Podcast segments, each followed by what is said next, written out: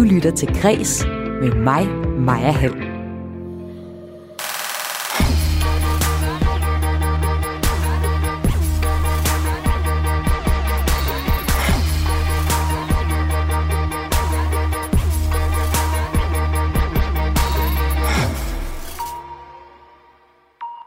er rigtig mange gode takter i regeringens medieudspil, der kom her kl. 11. Men vi savner nogle konkrete tiltag. Sådan lyder det fra flere medieordfører, som vi har talt med her på Radio 4 i dit daglige kulturprogram Kreds. Og derfor har jeg inviteret Socialdemokraternes medieordfører ind til netop at blive mere konkret. Derudover så får jeg her i Kreds besøg af ordfører fra Venstre, Konservative og Radikale Venstre. Og så får jeg også reaktioner på udspillet fra blandt andet kommunikationsekspert, og det er i forhold til det udspil, der handler om, at regeringen vil samarbejde med tech-giganterne. Jeg har også en kommentar fra influenceren Lakserytteren på udspillet om, at influencer skal tage ansvar for det indhold, de deler. Og han mener, at den pointe ligger op til en debat om, om influencer nu også skal have mediestøtte. Vi skal også tale om, at regeringen i udspillet vil styrke de regionale og lokale medier. Kreds dækker altså i dag regeringens medieudspil, som kom her klokken 11. Og derudover så skal det også handle om den største danske bogpris, de gyldne lavbræer.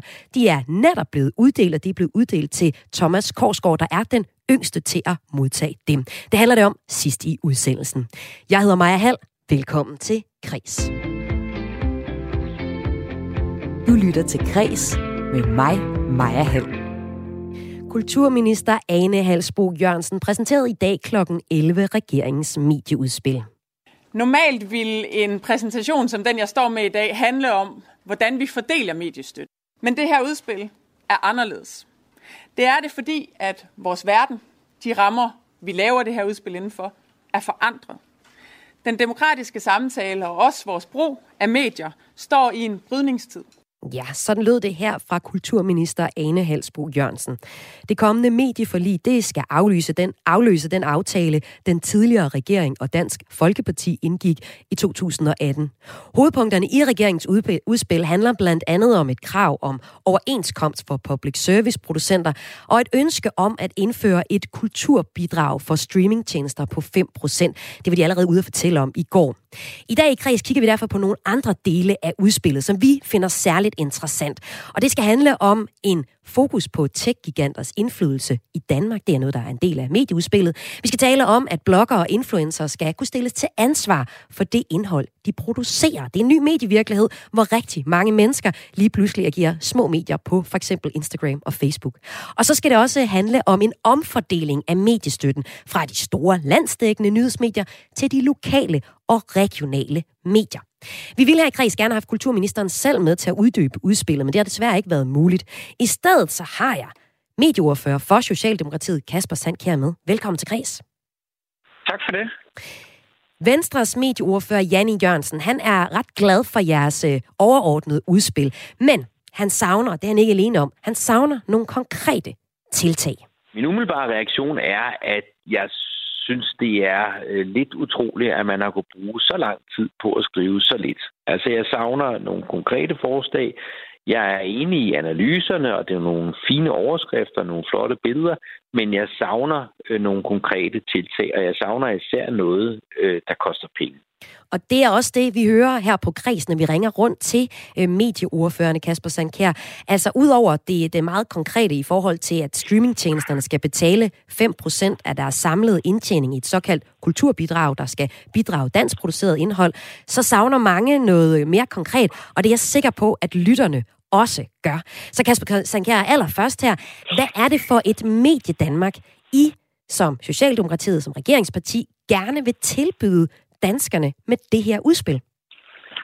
Jamen, det her udspil, øh, det handler jo grundlæggende om, at vi står i en øh, brydningstid, hvor rigtig meget har forandret sig. Det er jo særligt den øh, digitale udvikling, tech-giganternes indtog på den ene og på den anden måde, der udfordrer det mediebillede, men jo også den fælles offentlige samtale, den demokratiske samtale i Danmark. Så det vi i virkeligheden, der er den røde tråd igennem alle de mange, og dem er der nemlig mange af, også konkrete initiativer i udspillet, der er den røde tråd jo, at det her handler om at fremtidssikre vores demokrati, øh, få infrastrukturerne tilbage på øh, demokratiets hænder, at skabe bedre vilkår for den demokratiske samtale. Og det kræver jo blandt andet, at vi har stærke medier, både lokalt, øh, og, og nationalt. Og det er selvfølgelig også et hovedfokus i, øh, i udspillet.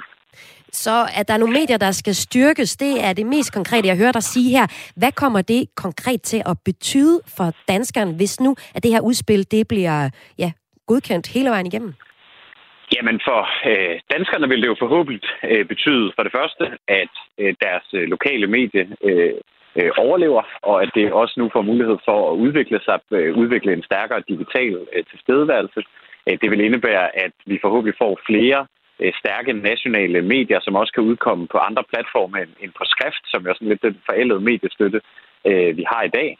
Øh, der vil vi få bedre øh, nyheder på øh, podcast, på forskellige videoformater øh, osv., så, så vil det betyde, at de vil opleve Danmarks Radio, der målretter sig mere og laver public service indhold til de unge, som styrker deres regionale og øh, lokale dækninger til stedværelse. De vil opleve, at der kommer flere danske film og danske serier og dokumentarer, der handler om Danmark og danskernes liv, fordi streamingtjenesternes bidrag skal bruges til at styrke øh, dansk produktion. Øh, de vil forhåbentlig opleve, at blogger og influencer bliver øh, stillet til ansvar, når de øh, udbasonere, hvad der måske lyder som nyheder, men, men i virkeligheden øh, ikke er det på øh, de sociale medier. De vil opleve, at det er lettere at få øh, så at sige, genoprettet sin ære, hvis man er udsat for, for krænkelser i, i det digitale rum, og, og sådan kunne jeg fortsætte, men det var da ja. nogle bud på noget af det. Øh, ja, og det lyder jo som noget, noget ret konkret, som øh, mig og mine lytter, vi kan komme til at, at opleve i fremtiden. Men spørgsmålet er så, hvordan man, hvilket middel, der skal bruges til at nå de forskellige mål. Og jeg kunne godt tænke mig lige at forholde til en konkret del af, af medieudspillet, der handler om fokus på tech indflydelse i Danmark. Og tech yes. lyder så farlige i sig selv. Jeg har talt med Janne Jørgensen, som er medieordfører for Venstre, og han anerkender, at de er altså svære at arbejde med. Det er giganter, de er internationale. Og øh, han, når han ser på jeres løsningsforslag i forhold til at holde styr på dem, så siger han, jamen det løser altså ikke rigtig noget. Men vi synes måske nok, at sådan, man står sådan meget øh, stort brød op, øh, men når det så kommer til konkrete løsningsforslag, så vil man lave et, øh, et center, som skal lave en rapport øh, en gang om året, og så skal man tage en dialog med tech-giganter. Det er sådan strengt taget det, der står, og det løser jo ikke rigtig nogen ting i virkelighedens verden. Så Kasper Sandkær, det vi hører Janne Jørgensen er, det tager en, en, en lille del af, af den her, af det uh, forslag, I er kommet med i forhold til at, og, hvad skal man sige, holde styr på tech-giganterne. Men det er jo giganter. Og det, jeg har hørt rigtig mange sige i dag, siden at øh, øh, forslaget kom frem fra jer, det er, at det er egentlig noget, der skal øh, ændres og styres på øh, EU-plan, og det er ikke noget, som øh, danskere kan gøre særlig meget ved. Altså, jeg synes lidt, at I øh, lover os en tryghed, men kan I leve op til det, Kasper Sandkær? Jeg synes faktisk, vi er meget ærlige om, at vi ikke har øh, alle de svar, der skal til, før vi for alvor får tæmmet øh, tech-giganterne og får, får underlagt dem den demokratiske kontrol, som, øh, som de burde være underlagt. Øh, det er jo ikke det samme som, at der ikke er noget øh, i det her udspil, der går i den rigtige retning. Det er der, og det bygger jo ovenpå de 35 initiativer, vi lancerede øh, sidste sommer, øh, og, og øh, den ændring af ophavsretsloven, vi har lavet tidligere osv. Så, så der bliver jo hele tiden taget konkrete skridt, og, og i dag foreslår vi jo så at gå øh, yderligere med øh, forskellige initiativer. Og det er jo rigtig noget af det sikrer, sigter jo på øh, det europæiske plan, og det er jo fordi, at øh, det i dag også er den europæiske lovgivning, der forhindrer os i at Så det, så det igen, dem. det lyder som om, at øh, Socialdemokraterne, regeringen gør øh, virkelig vil stramme grebet om tech-giganterne, men reelt set, det du hører, det jeg hører dig sige, det er, der er ikke så meget, man sådan nej, kan nej, gøre sanktionsmæssigt. Ja, det er fordi, du ikke lød mig tale ud. Undskyld, altså, noget af det, vi helt konkret vil, vil, vil gå i retning af, det er jo at få en EU-lovgivning, der sikrer, at vi kan komme til at regulere deres ja. algoritmer. Det kan vi ikke i dag. Så længe vi ikke kan det, og det arbejder vi så på på europæisk plan, at vi kan komme til, men så længe vi kan det, der vil vi så bede de her tech-giganter, som vi jo godt kan lide at holde skøveltaler om, at de gerne vil samarbejde, og de gerne vil reguleres, mm. om at udlevere os de algoritmer, så vi kan kigge ned i dem og se, hvad det er, de betyder for vores øh, demokrati og, og trivsel. Så, så der er jo et spor der, hvor hvis de lever op til deres ord, så udleverer de jo den algoritme, og så kan vi jo sådan set sætte øh, det arbejde i gang. Så er der jo et andet konkret element, som jo er at opbygge et helt myndighedsspor, som skal tage sig af at føre kontrol med tech-giganterne. Og det er der med på, at det lyder kedeligt og ikke er en kioskbasker. Mm. Men det er sådan set ret centralt for at kunne håndtere den her udfordring strukturelt. Altså det vil svare til, at man sagde, at, at det at etablere finanstilsynet til at holde øje med bankerne øh, heller ikke var et, et konkret øh, tiltag. Og så er der jo noget andet, som handler om at beskytte dansk indhold og danske medier på de her platforme. For eksempel, at de ikke skal have lov til øh, at fjerne indhold, som er lagt op af nogen, der er underlagt øh, den danske medieansvarslov, altså at de ikke må fjerne øh, DR's øh, app fra øh, Googles øh, Play App Store, øh, at øh, når man køber et Apple TV eller et Samsung TV, så skal øh, DR's platform øh, ligge derinde automatisk, ligesom at, at Netflix gør det i dag osv. Så det er jo en blanding af, at der er nogle ting, vi er nødt til at forfølge i et internationalt spor. Øh, der er noget, vi kan gøre øh, her nu. Og øh, så nævnte du så også noget konkret, danskerne kommer til at opleve, det er, at de øh, lokale og regionale medier, de bliver øh, styrket. Her mener Janne Jørgensen, han mener, det er ekstremt øh, positivt, altså Venstres medieordfører, men han mangler også igen konkrete øh, tiltag i, i forhold til det. Han foreslår selv det her. Altså, vi havde jo i vores medieforlig, som ikke er blevet implementeret, eksempelvis afsat 25 millioner kroner årligt til en uavispulje, så man kan styrke den øh, lokale øh, nyhedsdækning, for eksempel, hvad foregår der i din kommune? Hvad render kommunalbestyrelsen rundt og laver? Hvordan forholder det sig med det lokale kulturliv? Altså, den dækning halter rigtig mange steder i Danmark. Vi havde, har også et forslag om, at øh, P4 øh, skal splittes op i nogle flere radiostationer, øh, sådan så de kan dække bredere. Vi har et samme forslag med TV2, det er især TV2 Løje, der har en meget stor forpligtelse i det, de dækker. 34 kommuner, det er hver tredje kommune i Danmark, skal de dække for en 8. del af øh, budgettet. Kasper Sandkær, kunne I for eksempel være med på den idé, som Janne Jørgensen præsenterer her, om at splitte TV2 Løje op i øh, flere? Nej, altså jeg tror ikke, det er Øh, Øh, det at lave flere øh, stationer til at sende øh, en halv times nyhedsudsendelse på et bestemt tidspunkt på, på Flow TV, der sådan lige svarer på fremtidens udfordringer og, og mediebilledet. Men, men jeg er jo glad for, at Jan og Venstre øh, vil være med til også at styrke det lokale og regionale, og det er jeg helt sikker på, at vi, vi kan finde hinanden i. Altså det, vi jo konkret foreslår i dag, er jo øh, præcis sådan en uavis pulje her, som, øh, som Venstre også øh, tidligere har, har foreslået. Det er også med i, i vores udspil, og derudover foreslår vi jo så at omfordele Øh, noget af den mediestøtte, som i dag går til de store øh, landsdækkende medier, og omfordele dem ud til øh, de lokale og, regionale medier, som de jo simpelthen får en, et større tilskud til at drive deres medier og lave god lokal øh, journalistik. Og bare som det sidste element, så afsætter vi så også øh, penge til, eller har et initiativ med om, at øh, vi gerne vil understøtte den digitale omstilling af de lokale medier. Fordi det der er jo ingen tvivl om, også er sådan, at fremtidens nyheder kommer til at udkomme på forskellige digitale platforme og digitale formater. Øh, og det kræver, at de får noget infrastruktur, får noget teknologi, øh, noget know-how øh, derude, som, som man kan bringe også uavisen ind i det, ind i det digitale rum. Sådan lød det her fra medieordfører for Socialdemokratiet, Kasper Sandkjær. Tak fordi du var med her i Kreds. Selv tak. Og Kasper Sandkjær var altså med som medieordfører for Socialdemokratiet i anledning af, at det netop er kommet med et medieudspil, og det er det, vi dækker her i Kreds i dag. Du lytter til Græs med mig, Maja Hall. Ja, her klokken 11, der landede regeringens medieudspil. Vi har lige hørt øh, Socialdemokraternes medieordfører Kasper Sankær uddybe nogle af pointerne og nogle af de punkter, der altså er i det her udspil, som omfatter flere ting. Vi har allerede øh, hørt en øh, smule om øh, nogle af tingene tidligere, blandt andet det her med, at øh, streamingtjenesterne skal give 5% af deres samlede indtjening til et øh, slags kulturbidrag for at styrke dansk produceret indhold. Det er noget, som mange medier talte om allerede allerede i går. Her på Kreds, der har vi valgt at dykke ned i nogle af de andre super interessante pointer, som der er med i det her udspil. Og det er også noget, det vi skal tale videre om nu her i øh, Kreds. Og til det så har jeg kan invitere øh, to ordfører med i programmet nu. Det er medieordfører fra Konservative, Begitte Bergmann. Velkommen til Kreds. Tak skal du have. Og også velkommen til Radikale Venstres medieordfører, Senior Stampe. Velkommen til Kreds også. Tak for det. Og i den næste del her, der skal vi tale om, at regeringen i udspillet vil styrke regionale medier, og så skal vi tale om, at de vil have influencer til at tage ansvar for, hvad de ligger på de sociale medier. Og til sidst og lidt senere, der får vi også en ind til at kommentere på den pointe, der handler om, at de store tech-giganter simpelthen skal styres bedre. Det er store tech-giganter som Facebook og Google, som påvirker vores samfund, og som regeringen gerne vil ind og øh, have hånd i hanke med. Men lad os starte med styrkelsen af de regionale og lokale medier. Et af punkterne i regeringens udspil handler om at styrke netop det. Det er ikke nogen hemmelighed, at de lokale og regionale medier i en lang periode har mistet både læsere og annonceindtægter. Derfor så foreslår regeringen i en ny model, en ny model for mediestøtte. Det drejer sig blandt andet om en omfordeling af mediestøtten, sådan at der bliver taget nogle penge fra de store landsdækkende nyhedsmedier og bliver givet til lokale og regionale nyhedsmedier. Og så kan jeg godt tænke mig at høre jer, og jeg kan jo starte med dig, Senja Stampe. Hvorfor eller hvorfor ikke er det en god idé at omfordele mediestøtten fra store landsdækkende nyhedsmedier til lokale og regionale medier?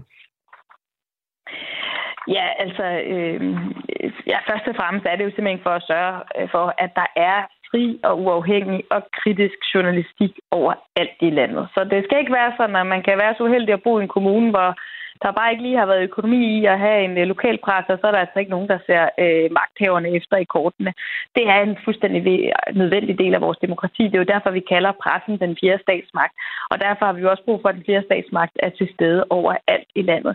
Og der kan vi jo så bare se i dag, at hvor de store medier efterhånden har fundet ud af, at tjene penge i den her nye medievirkelighed, så er det altså svært at få det til at hænge sammen lokalt. Og det er jo ikke bare fordi, øh, det er ikke fordi, de er dårligere, men det er simpelthen også fordi, at det er jo lige så dyrt og svært at lave graverjournalistik i en kommune, søge agtindsigt i socialforvaltningen osv., osv., som det er at lave gravejournalistik øh, på Christiansborg, men Christiansborg, der har man jo så hele Danmark som publikum. Men hvis man laver det øh, i Lejre Kommune, jamen, så er, er det jo en, en meget mindre befolkning, og derved øh, langt færre avisabonnementer, abonnementer, man kan sælge.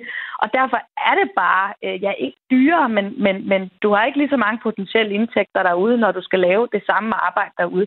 Og derfor bliver vi simpelthen nødt til at begynde at lave en lidt anden fordeling, hvor vi siger, at de store, de kan altså klare sig lidt mere selv. Øh, og det er jo også kommet til udtryk ved, at flere af dem har foreslået, at vi helt skulle droppe mediestøtten. Og der ser jeg bare, ja, det kan jeg egentlig godt forstå, fordi I har egentlig en fornuftig forretning nu, men der er nogle andre, der er fuldstændig afhængige af mediestøtten, og så skulle måske omfordele lidt, så I får lidt mindre, de andre får lidt mere.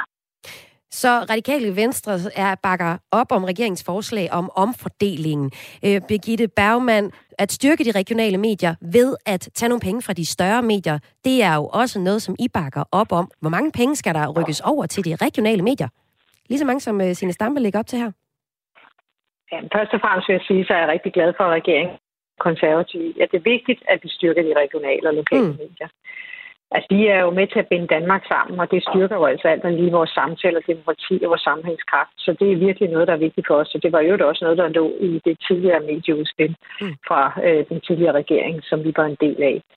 Øhm, og jeg glæder mig også over, at regeringen nu har indset, at det var en fejl, at de fjernede bladpuljen, øh, som var på 25 millioner kroner i vores medieforlig. Altså, de var jo den grad selv med til at slagte øh, de stakkels ugerviser derude, øh, og de har virkelig øh, kaldt på rigtig længe øh, på at få noget hjælp. Øh, så derfor så, så glæder det mig, at, øh, at de nu tager de gode elementer med fra, fra, det, fra det medieforlig, som ligger, som, hvor halvdelen ikke er blevet implementeret. Altså, vi har jo sat, øh, vi har jo sat et titel op på, øh, og det er jo selvfølgelig også til forhandling i, hvordan og hvorledes øh, det her skal sammensættes, øh, netop så vi netop kan understøtte de lokale og regionale medier.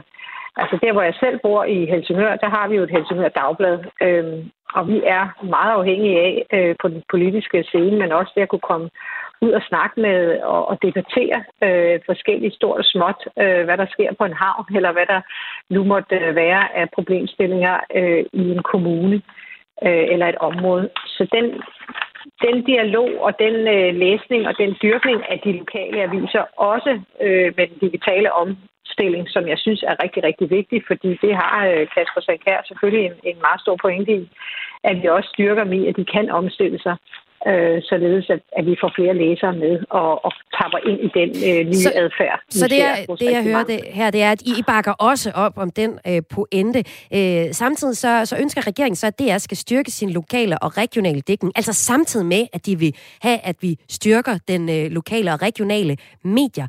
Øh, Birgitte Bergman, ligger der ikke en modsætning i, at regeringen både vil tage mediestøtten fra landsdækkende medier og give dem til lokale medier, samtidig med, at de vil styrke DR's lokale og regionale dækning?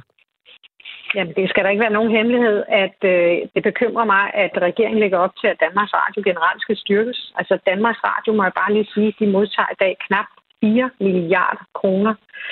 Og vi mener altså, det er vigtigt og holder fast i, at vi har en rigtig balance mellem private medier og Danmarks Radio. Og det er jo ikke nogen naturlov, at det kun er Danmarks Radio, der leverer god øh, public service.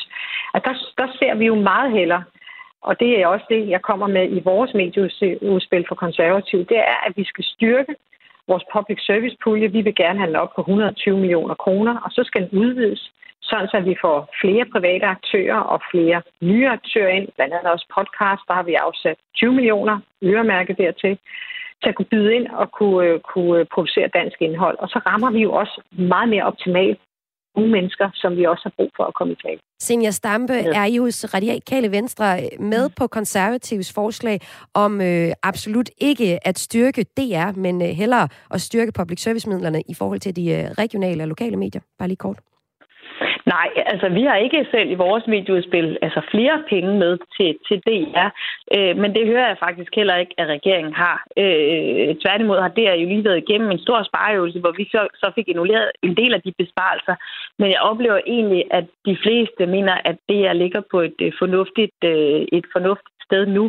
Det, jeg har hørt regeringen har sagt, det er, at, at DR skal, øh, skal prioritere øh, det regionale øh, arbejde mere. Altså, at, at når man ser tv, så er hele Danmark mere til stede, altså på DR, både i kraft af DR's, øh, altså radioregionerne, øh, men jo også bare i generelt DR's mediebilleder. Altså, når man ser tv-avis, når man skal ud og snakke med en borger, så skal man rundt i hele Danmark, og ikke kun i, i København. Altså, det er den type øh, initiativer, som jeg læser ind i regeringsforslag, men for nu at være helt ærlig, det er ikke super konkret. Og det er måske øh, den den største kritik af det udspil, der ligger indtil videre, det er, der er rigtig mange gode hensigtserklæringer, men i virkeligheden er det jo meget, meget småt med konkrete løsninger. Altså det her også med omfordeling. Birgitte øh, og konservativ har meldt ud med et titelloft. Nu sagde du ikke lige, hvad det var, Birgitte, øh, men I har et. Øh, vi har også foreslået et titelloft på, på 12 øh, millioner, i stedet for de 17,5 der nu. Jeg ved godt, det bliver lidt teknisk, men det er jo i teknikken, at substansen ligger.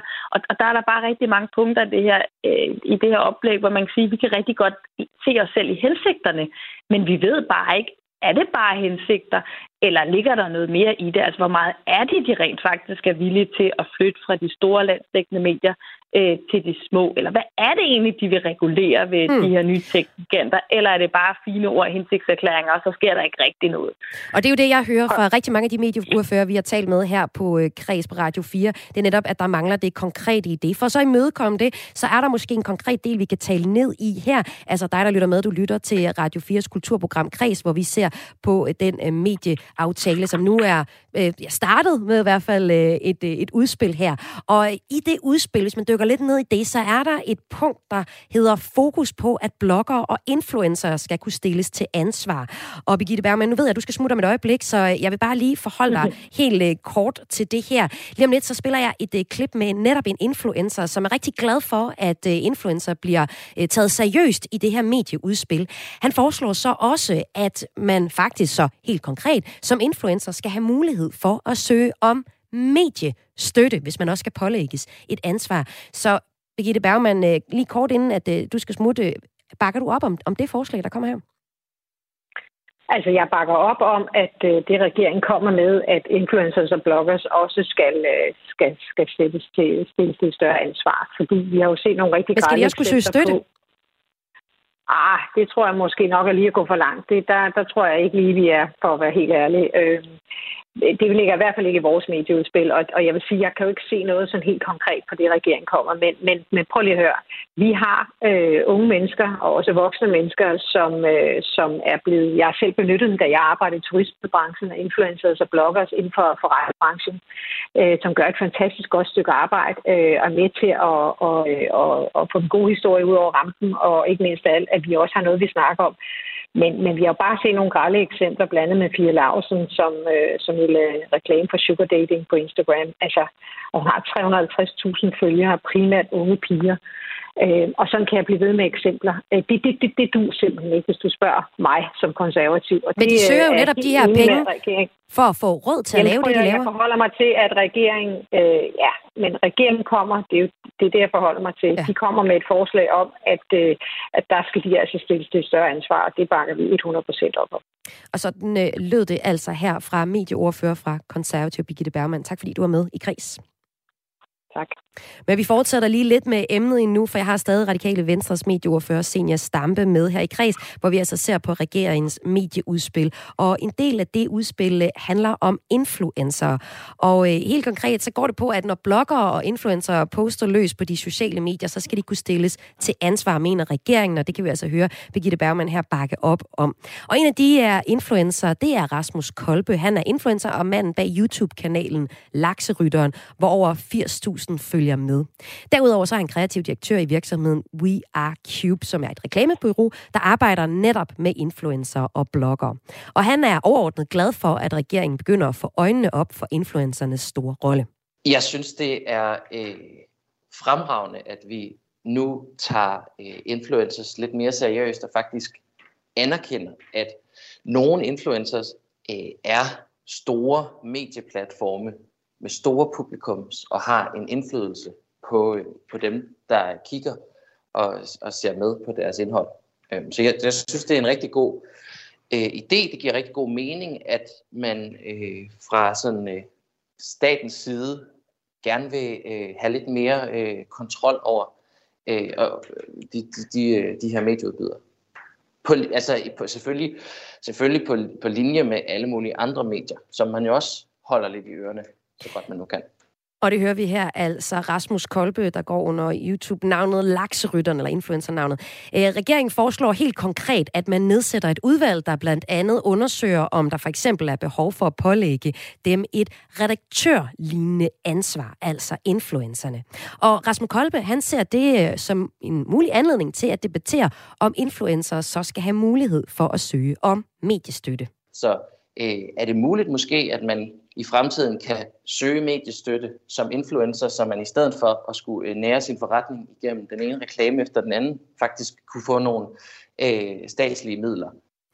Senja Stamme, nu øh, hørte vi jo her før mm. Birgitte Bergman sige, at øh, det er vigtigt at stille influencer til ansvar for det, de laver, men de skal altså ikke kunne søge mediestøtte. Hvad siger Radikale Venstre til det? Ja, det er jeg enig i, fordi det, vi giver støtte til, det er jo journalistik. Øh, og, og det er det er jo ikke det, som influencer laver. De, de laver også meget, der er, er godt. Altså på en eller anden måde må jeg jo desværre indrømme, at jeg er for gammel til rigtig at følge nogen. Men jeg synes jo øh, i virkeligheden, at, øh, at det lyder jo meget fornuftigt og ansvarligt, øh, det som, øh, som ham her lakserytteren øh, siger. Øh, men og jeg kan sådan set godt forstå, at man så siger, at hvis vi skal levere det, så må vi også få en eller anden støtte. Men der tror jeg også bare lige, det er vigtigt, at vi som mediepolitikere holder fast i, når vi har en mediestøtte, så er det jo for at støtte kritisk og uafhængig journalistik øh, foretaget af journalister. Og den regel, vi har i dag, det er jo, at man minimum skal have tre redaktionelle medarbejdere, så man er et medie. Og det kan man jo ikke rigtig sige om influencer. Og men man jo godt som influencer kunne tænke, jamen, måske vil jeg egentlig gerne lave en medievirksomhed. Øh, jeg har egentlig godt gang i min økonomi. Jeg har råd til at ansætte to, så er vi tre, så opbygger et medie. Så kan man jo faktisk godt komme hen og søge mediestøtte. Men det kræver, at man er et etableret medie, og altså ikke bare et øh, godt nok ansvarligt og fornuftigt ung menneske, men altså ikke bare en, der, der, der ligesom formidler, hvad nu man selv synes, men, men, men at man er et, et, et uafhængigt medie, der også dækker en, en bred, øh, øh en række forskellige emner. Det er jo også et øh, krav for familiestøtte, det er, at man, man dækker samfund og kultur osv. og Så, videre. så så det, er, sådan, det er lidt lavet til noget, til noget andet. Men jeg synes, det er vigtigt, at vi har en dialog med influencerne, jeg synes, det er, det er virkelig flot, synes jeg, at vi tager sådan her imod det, og det er måske også, fordi de selv godt ved, at de faktisk er gået hen og blevet en, en ret... Øh, øh, magtfuld aktør, øh, der har stor indflydelse på de unge, og det er der mange af dem, der forvalter virkelig øh, fornuftigt, og øh, jeg synes, det er rigtig, øh, rigtig godt, at de er villige til at indgå i sådan en konstruktiv dialog øh, med os. Lyder det så her fra Senior Stammer. Du bliver hængende et øh, øjeblik endnu, for vi har et tredje punkt i øh, medieudspillet, som vi skal vende her i Kreds. Du lytter til Kres med mig, Maja Hall. Og øh, her kl. 11, der landede regeringens medieudspil, og det stiller vi skarpt på her i Kreds i dag, hvor vi også senere i programmet skal sige tillykke til Thomas Korsgaard, der har vundet de gyldne lavbær. Men inden vi kommer til det, så skal vi dykke ned i endnu et punkt i øh, regeringens medieudspil. Vi har hørt Socialdemokraternes medieordfører Kasper Sankær her åbningsvis uddybe nogle af de punkter, vi nu taler videre om. Og det sidste punkt, det er tech-giganterne. Danmark skal have bedre styr på, hvordan store tech-giganter som Facebook og Google påvirker vores samfund. Regeringen ønsker blandt andet, at der skal etableres et nyt center for tech og demokrati på Kulturministeriets område. Derudover så øh, anmodes tech-giganterne officielt om at dele oplysninger om algoritmernes effekter på det danske samfund, herunder blandt andet demokratiet og trivsel. Og øh, det skal vi lige have en kommentar på nu, og det skal vi fra kommunikationsrådgiver og ekspert i toplederkommunikation og sociale medier, Troels Johannesen. Velkommen til Kres. Ja, tak skal du have, tak fordi jeg måtte være med. Du stiller dig kritisk over for det her punkt og siger, reelt set, så kan tech-giganterne ikke gøre, eller så kan danske, ja, den danske regering ikke gøre særlig meget over for tech-giganterne. De kan kun ligge op til smash, så at sige, som vi også hørte Kasper Sankær sige indledningsvis, ved at, øh, at begynde at indlede det greb, de gerne vil have om tech-giganterne. Hvorfor er det, at danskerne ikke kan, eller Danmark ikke kan gå forrest og faktisk øh, forlange og forvente noget af de tech-giganter, som er en del af vores hverdag? Jo, men man kan sagtens øh, forlange en hel masse, og man kan også sagtens øh, komme med en masse gode intentioner, og det er der jo i det her udspil, som regeringen er kommet med i dag. Øh, men der er bare ikke ret meget konkret. Altså, der er ikke ret meget konkret, hvor man kan sige, at det vil rent faktisk gøre en forskel for, for danske øh, sociale mediebrugere øh, og, og andre, som, som er influeret af, af det, man kalder tech-giganternes øh, måde at agere på i samfundet. Altså, der er nogle meget sådan, fine intentioner og sådan nogle, nogle lidt, sådan, lidt løse betragtninger omkring, at man vil anmode officielt nu, altså om et brev fra kulturministeren og sådan til Mark Zuckerberg om, at øh, man skal kende algoritmen. Men sagen er, at langt det meste af det her, det foregår altså i EU-regi, og der har man i gang i et stort forhandlingskompleks omkring, hvad der hedder Digital Service Act, og det er jo der, man kan rykke noget for alvor. Så, så meget af det her, som står i, øh, i oplægget fra, fra regeringen i dag, det er intentioner og noget sådan ret ufarligt, noget som de fleste kan være enige om, og derfor er meget lidt konkret for den enkelte dansker. Og, og et eksempel på, hvis vi så skal gøre det lidt konkret, altså hvor øh, algoritmerne øh, konkret set har en effekt på vores trivsel, det er for eksempel, hvordan en øh, whistleblower afslørede, at Instagram er farlig for piger. Sidste år så delte en tidligere Facebook-leder en række dokumenter med avisen Wall Street Journal, hvor der afslørede, at Facebook-ledelsen var klar over, at Instagram, som ejes af Facebook, forstærker pigers selvværdsproblemer. Og det er altså noget som det her, man gerne vil bede de store tech-giganter om at dele. Men det er jo så også øh, høre øh, dig sige, Troels Johannesen, det er, det reelt set kan være ekstremt svært at gøre noget øh, ved. Øh, Radikale Venstres øh, medieordfører, Sina Stampe, du er stadig med på en, en telefon mm. også. Hvad siger du til, øh, intentionen er god, men hvor ser, hvad kommer I konkret med for Radikale Venstre som løsning på, øh, på det her, den her udfordring? Altså, jeg er jo for så vidt enig med Troels i, at det ikke er særlig konkret, det regeringen lægger frem, men men jeg tror så, at jeg er der, hvor jeg faktisk mener, at vi har mulighed for at regulere. At, at det, det, jeg synes, regeringen skal, i stedet for sådan at kommunikere på det der intentionelle niveau, det har vi jo før øh, anklaget regeringen for, og, og det er jo også en, synes jeg, legitim kritik, at den regering har det med at sige, nu gør vi op med teknikanterne, nu gør vi det, ingen andre har og så kommer de med noget, der er sådan ret fluffy. Altså, vi er klar til regulering her, og vi har jo siddet øh, og gennemgået juraen her sammen med kulturministeren, og det er jo regeringens egen vurdering, at vi rent faktisk kan regulere. At det er jo super kompliceret stof, men man har faktisk mulighed for som land at gå ind og regulere for eksempel algoritmer og indhold af hensyn til folkesundhed. Og der synes vi jo, at det er præcis den undersøgelse, som du peger på, som blev lækket. Altså at Facebook ved, at Instagram har en negativ påvirkning på unges selvværd. Og vi har jo et masser af undersøgelser, der viser, at, øh, at der nærmest er en fuldstændig øh, øh, sammenhæng mellem øh, trivsel og, og forbrug af sociale medier, og desværre en negativ forbindelse. Altså jo mere tid du bruger på sociale medier, jo dårligere mentalt helbred har du. Det går ud over søvn, du får angst, depression osv. osv., osv. Og det er jo bare øh, i virkeligheden fuldstændig skandaløst, at vi som voksne mennesker har tilladt, at vores børn udsættes for det. Så derfor vil vi jo gå skridtet videre, øh, fordi regeringens embedsmænd har siddet og sagt til os, at vi kan regulere det, og så siger vi tilbage til regeringen, jamen så er det jo ikke nok med hensigtserklæringer og indsigt i algoritmer, så skal vi regulere de algoritmer og forbyde algoritmer, som er afhængighedsskabende eller øh, skader øh, børn og unges søvn, trivsel, selvværd osv. osv. Det vil vi simpelthen ikke være med til. Men øh, ja. Sten, hvis jeg må bryde ind her, mm. hvordan vi så regulere, øh, hvordan vi så regulere de her algoritmer? Altså helt konkret, hvordan skal den enkelte dansker øh, mærke en forskel på, at øh, radikale venstre og andre har været inde over og, og regulere øh, store tech som er baseret Jamen. i USA, for eksempel. Men det er jo netop at gå ind og se, øh, når vi får indsigt i algoritmerne, hvad er der for nogle algoritmer, der for eksempel øh, øh, gør, at, at, som er afhængighedsskabende. Hvad er det for nogle algoritmer, der gør, at had øh, rejser hurtigere på nogle af de sociale medier. Altså den type negative mekanismer, som der bliver spekuleret i, fordi det her er jo ikke virksomheder, der kærer sig om vores børns helbred. Det er virksomheder, der kærer sig om deres egen økonomi. Og de vil gerne have, at vores børn og unge bruger så meget tid som muligt på deres indhold. Og det vil sige, at de laver ting, som er afhængighedsskabende. De laver ting, som engagerer, fænger de unge. Og hvad er det typisk, der fænger? Jamen, det er også noget af det, som tager på psyken. Og sådan noget, der skal vi have mulighed for at gå ind og sige, det vil vi ikke have fuldstændig på samme måde, som vi jo virkelig regulerer tilsætningsstoffer i mad. Der er jo også grænser ja, for, hvad vi vil tillade, man, at man propper i, i mad til vores børn. Og det er jo den måde, vi skal se på de her sociale medier og Mark Zuckerberg. De er altså inde og rode i vores børns hjerner. Og der vil vi vide, hvad det, vi ruder rundt med. Og lige en af gangen. Lige en. Det har vi ad, Jamen, det har vi adgang til, Troels, fordi det, det, det har vi da også været i tvivl om længe. Hvad kan man egentlig her? Der er EU-lovgivning, der er international lovgivning, der er national lovgivning. Det svar, vi har fået, det er, at princippet er sådan set, at de reguleres af afsenderlandet, altså det land, hvor de har bosat sig. Og det er for mange af de her internationale øh, giganter Irland, fordi der har de nogle særlig gunstige skatteforhold. Så det er virkelig Irland, der regulerer. Men der er så undtagelser. Øh, og blandt andet er der en undtagelse, øh, som hedder, at øh, man kan lave nationale regler af hensyn til folkesundheden. Og vi synes jo virkelig, at børn og unges folkesundhed er på spil her. Og derfor mener vi, at der er grundlag for at regulere. Det mener vi sådan set, at regeringen selv har vist os. Og så synes vi, det er lidt underligt, at regeringen ikke tager det ekstra skridt. Og øh, i stedet for at nøjes med at sige, at vi vil have indsigt, så at sige, at der er også ting, vi ikke vil være med til. Men det altså, kan jo også handle om øh, økonomi, Senior er Radikale ja. Venstre klar til at bruge en, en masse penge på øh, den mulige øh, regulering, som øh, du nævner her?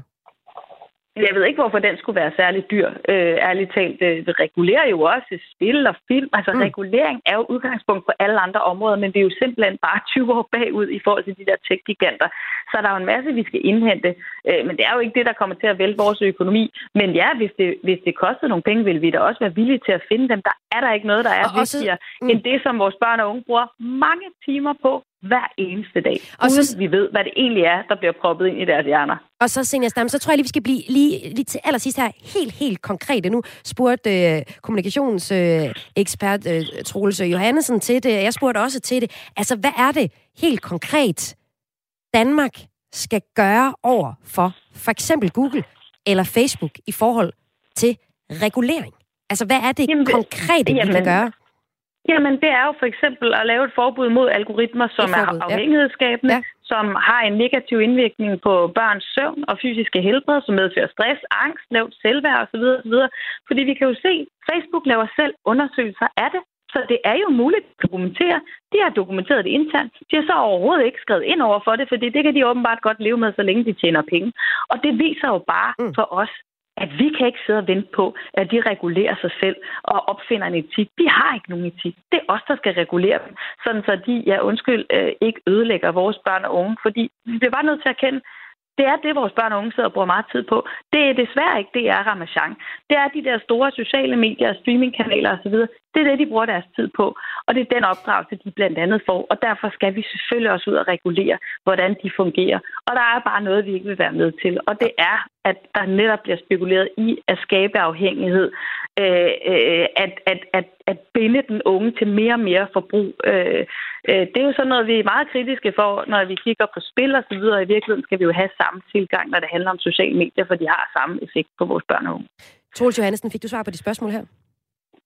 Ja og nej, altså jeg forstår, jeg forstår ganske udmærket øh, senere senior tilgang til det her, men det her det er jo en generel problemstilling, som vi ser i hele verden, at der er ingen lande, der har sådan opfundet den dybe tallerken i forhold til, hvordan man skal kontrollere og, og få ordentlig indsigt i de her ting. Altså det er jo private virksomheder, som kan beskytte nogle af de ting, for eksempel algoritmer, de har med, med som, som forretningshemmeligheder, om man så må sige. Ikke?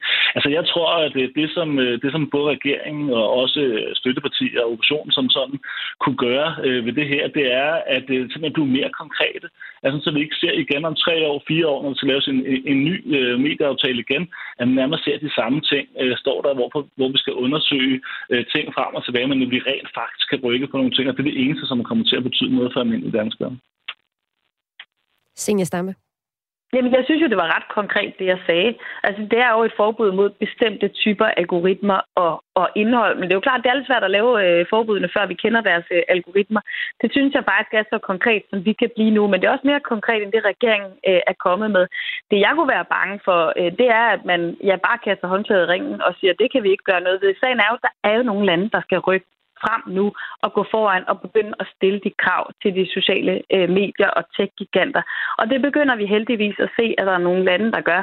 Og jeg synes, det er helt oplagt, at vi gør det på børn og unge. Vi har en meget stærk tradition for øh, stærk børne- og unge-tv i det hele taget. En stærk tilgang til dannelse og unge. Og det skal vi da overføre til de sociale medier og sige, at det der er helt fint, at jeg der er bare nogle spilleregler, I skal overholde, sådan så at øh, vi sørger for, at øh, vores børn og unge ikke, øh, ikke får dårligere trivsel, fordi I er kommet øh, til landet. Øh, og det, øh, det, er jo, det er jo ny ubetrådt jord for os alle sammen. Men det nye er jo, at nu er EU-reguleringen faktisk på plads til, at vi kan gøre det. Øh, og så, øh, så synes jeg, vi skal i gang med det. Og der er mig og Troels måske øh, enige, at ja, der skal noget mere konkret til. Men, men sådan som jeg hører dig, Troels, så, så bliver du jo heller ikke konkret. Øh, og det, det, det, det, det, det synes jeg sådan set, vi alle sammen har en forpligtelse til at forsøge nu. Troels Johansen.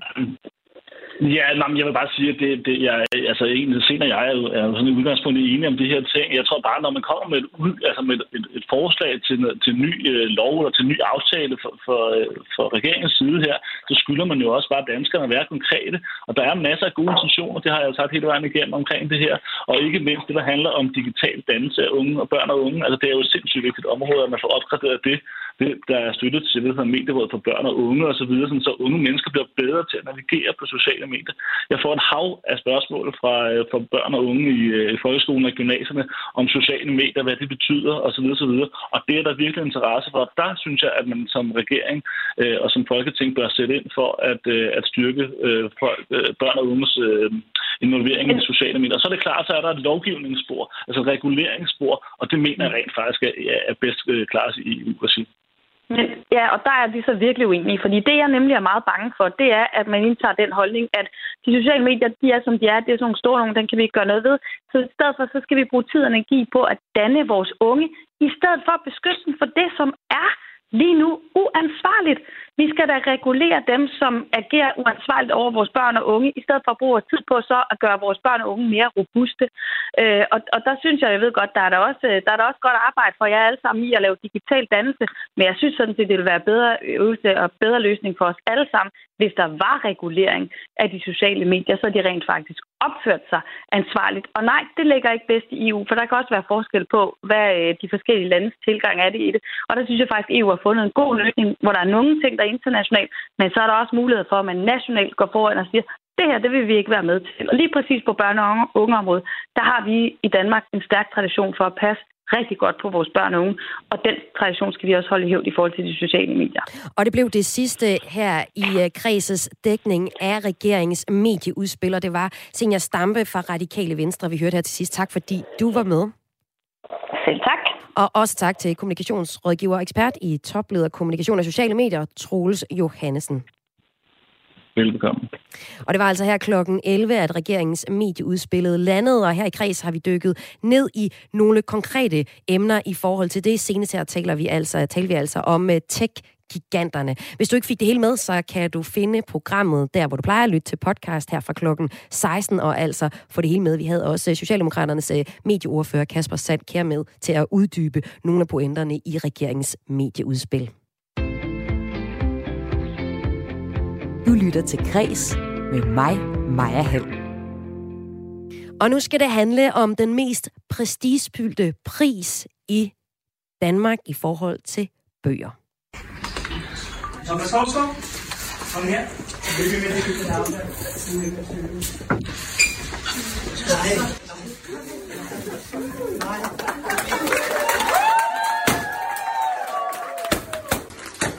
Ja, det du øh, hører her, det er for cirka en time siden kl. 14. Det var da en tydelig overrasket og berørt Thomas Korsgaard modtog de prestigefyldte, den prestigefyldte litteraturpris, de gyldne laverbær. Han bliver simpelthen overrasket her, det er det, vi øh, hører på klippet her. Og øh, men alder på bare 26 år, så gør det her ham til den yngste vinder nogensinde af prisen. At det er ham, der vinder de gyldne lavbær i den her omgang, det er min næste og sidste gæst her i kreds ikke overrasket over. Det er ejeren af boghandlen Christian F. Møller i Aarhus. Det er dig, Marianne Møller. Velkommen til kreds.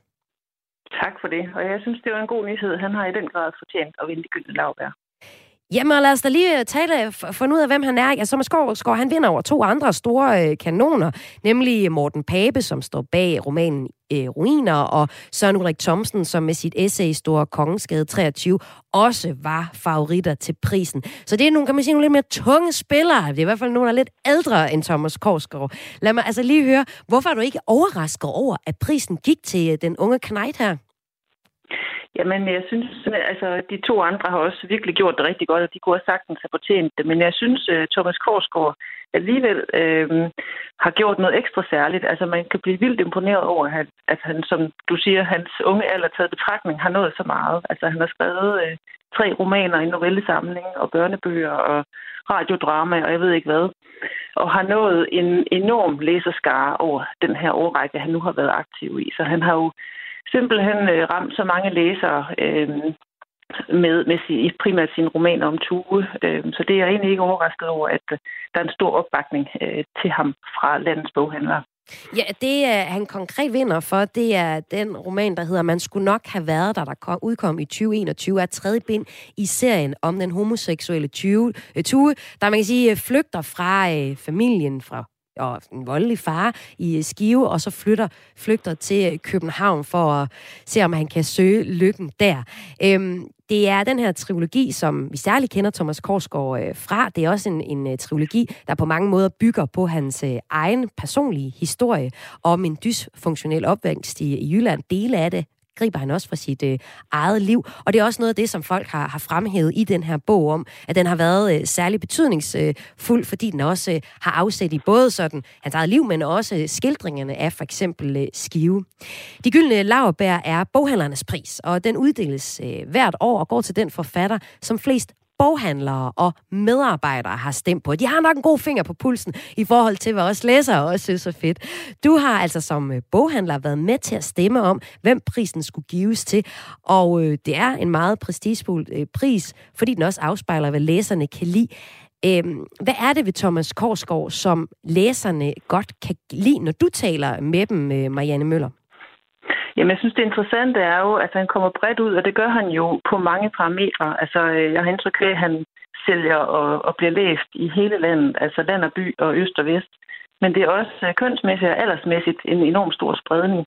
Altså, der er simpelthen en, en, hvad skal man sige, en tilgængelighed i hans øh, sprog og hans fortællinger, som gør, at han får rigtig mange læsere med. Altså, det, det er nogle, øh, hvad skal man sige, sprogligt øh, i den, hvad skal man sige, det let, let læselige på den måde, at de ikke svære at gå til. Altså enhver kan læse dem og få noget ud af det.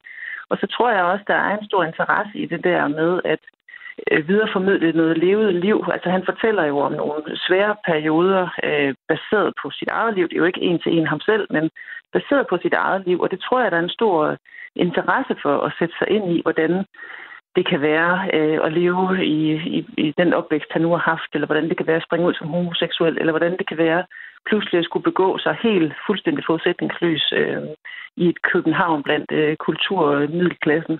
Altså, der er, jeg synes, der er en stor interesse blandt øh, i hvert fald vores øh, kunder og de læsere, jeg stifter bekendtskab med, til ligesom at prøve at se, hvordan, hvordan er det livet levet rundt om i Danmark. Og det, det synes jeg, han har ramt rigtig godt. Samtidig med, at de er hvad skal man sige, let fortalt, så er de jo altså, litterære gode, og så har de også en stor øh, sproglig humor i sig, som også, ja. synes jeg, fanger rigtig mange læsere. Samtidig med, det er jo mm. et nogle lidt tunge emner, han dykker ned i. Men det synes jeg, at den der balance fungerer rigtig godt i men, men, men lad os lige kigge på den der, så humoren. Det er også noget, jeg øh, synes er fedt, når jeg læser de her bøger om Tue. Det er, at der er sådan lidt en, hvad skal vi sige, lidt en sort humor. Sådan lidt en syrlig humor måske. Øh, og, og, og det er der også i den sidste bind, man skulle nok have været der, som er, er det sidste bind i den Tue-trilogi, han har skrevet. Og øh, du mener så, at at øh, humoren er også blevet tokrummende. Hvad mener du med det, man? Jamen, det er måske især den sidste øh, bog, altså den, han nu har fået øh, prisen for, fordi øh, man kan sige, at i humoren i de to første var meget baseret på nogle lidt skøre karakterer, og deres sådan dialoger, de nu havde. Og de er jo ikke så meget til stede i den sidste, og der bliver det jo i højere grad de øh, hvad skal man sige, kulturelle sammenstød, Tue har med, med de her personer, han nu støder på i København, blandt andet øh, Øh, den mor og hans datter, eller hendes datter, han flytter ind med, sådan, som er et helt andet sted. Altså, de kommer fra sig, hun er arkitekt, moren, og de vil have det kunst på væggene, og, og datteren er sådan rimelig privilegeret, og han flytter ind og får lov at bo hos dem, øh, og kan overhovedet ikke finde ud af, hvordan man bare sådan opfører sig normalt. Så der kommer sådan nogle ret hvad skal man sige, skæve situationer ud af det, hvordan han simpelthen bare er øh, altså en elefant i en glasbutik. Og det er sådan lidt nogle, øh, der kommer nogle, sk- nogle skøre situationer ud af det, men også noget, hvor man sidder og, og græmmer sig lidt på hans vegne, ikke? fordi man har ondt af ham, og man tænker, man nok ikke havde lyst til at have ham som, som boende gæst. Ikke? Altså, hvordan også... han simpelthen ikke... Ja. Men Marianne, kan man også sige, at humoren måske også bliver, øh, bliver anerkendt med, at, at uh, Thomas Korsgaard vinder uh, de gyldne laverbær i dag for, for den her ja, sidste bind i, i Tue-serien. Og når jeg spørger om det, så er det fordi, jeg tænker, at, at generelt set, så er humor nogle gange sådan et, et, et det er lidt fløde eller sukker på kagen, men ved at han også får en, en rigtig fornem pris, de gyldne laverbær, for en meget humoristisk bog, siger det også noget om, at jeg uh, boghandler i... Uh, I kan også godt lide at have det griner en gang imellem. Ja, det kan vi jo. Og det, man kan sige, at sidste års vinder var jo Stine Pilgaard, som ja, jo den jamen, præcis, ja. sproglig, ja. sproglig humor til øh, også nogle øh, hvad skal man sige, vigtige emner at, at diskutere. Øh, så, sprog, så humor i sig selv er jo ikke et tegn på, at noget er lidt overfladisk. Det mm. kan tværtimod være en adgang til, at man, man tør øh, at møde sådan nogle lidt, lidt tungere og lidt svære emner. Øh, så det er, jo, det er jo noget, man, øh, som er man kan sige, en måde at formidle på, og så er det jo bare, han er jo også bare super god til netop den der dialog, altså få, få sproget i arbejde, så humoren aldrig bliver sådan øh, altså plat eller, eller banal. Det bliver, altså, det bliver noget, der, der siger noget om de personer øh, i bogen på en, på en lidt mere raffineret måde, end bare noget, der sådan er, er øh, fald på halen skæg. Thomas Korsgaard er så den 71. 20. modtager af de gyldne laverbær. Han er kun 26 år gammel. Marianne Møller, hvordan vil du vurdere, at prisen her kommer til at øh, påvirke hans forfatterkarriere med dit kendskab som øh, boghandler og ejer af boghandlen Christian F. Møller? Altså, øh, jeg vil jo sige, at øh, han har jo øh, han er jo ung og så videre, men øh, men han har jo allerede bevist sig selv, at han er en etableret forfatter. Han har jo som sagt skrevet øh, mange bøger. Han han er, altså det er jo ikke bare sådan noget, at han lige har skrevet en bog og fået en pris, og så det er det. Han har jo bevist, at han kan skrive, han kan producere, han kan skrive om hvad skal man sige, andre emner end, end lige sin egen barndom. Men det, der øh, er sådan mønstret, hvis man vinder den her pris, er typisk, at øh, efterfølgende får bogen et, et godt og et langt liv hos de danske boghandlere, og, og så bliver bredt ud til mange læsere. Og så er det jo, hvis man kigger på listen af de øh, tidligere prismodtagere, en lang række prominente, anerkendte, øh, store litterære forfattere. Så, mm, ja, vi kan for eksempel... Er han Ja, ja vi kan jo nævne det. Med boldgade nu, ikke? Jo, sammen med to Ditlevsen, Claus Rifbjerg, Helle Helle, Susanne Brøger, Karen Bliksen, Jakob Ejersbro, Inger Christensen og så Bladel. Det er faner mig nogle fine nogen, han får til at stå ved siden af. Når man nu vinder sådan en øh, de gyldne lavbær, er man så ikke fast inventar i jeres øh, boghandel? Så bliver man vel ikke sådan smidt ud og ind?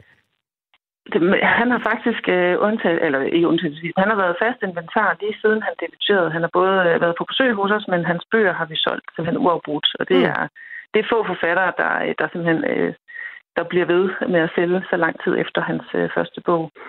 Og det, øh, det kommer jo formodentlig også til at ske, men jeg glæder mig også til at se, hvad, øh, hvad det er, han skal kaste over næste gang. Han kommer nok til at skulle på landevejene, og alle kommer nok til at rykke i ham efter den her pris, kunne jeg forestille mig. Så der går nok lidt tid, inden han får tid til at skrive igen.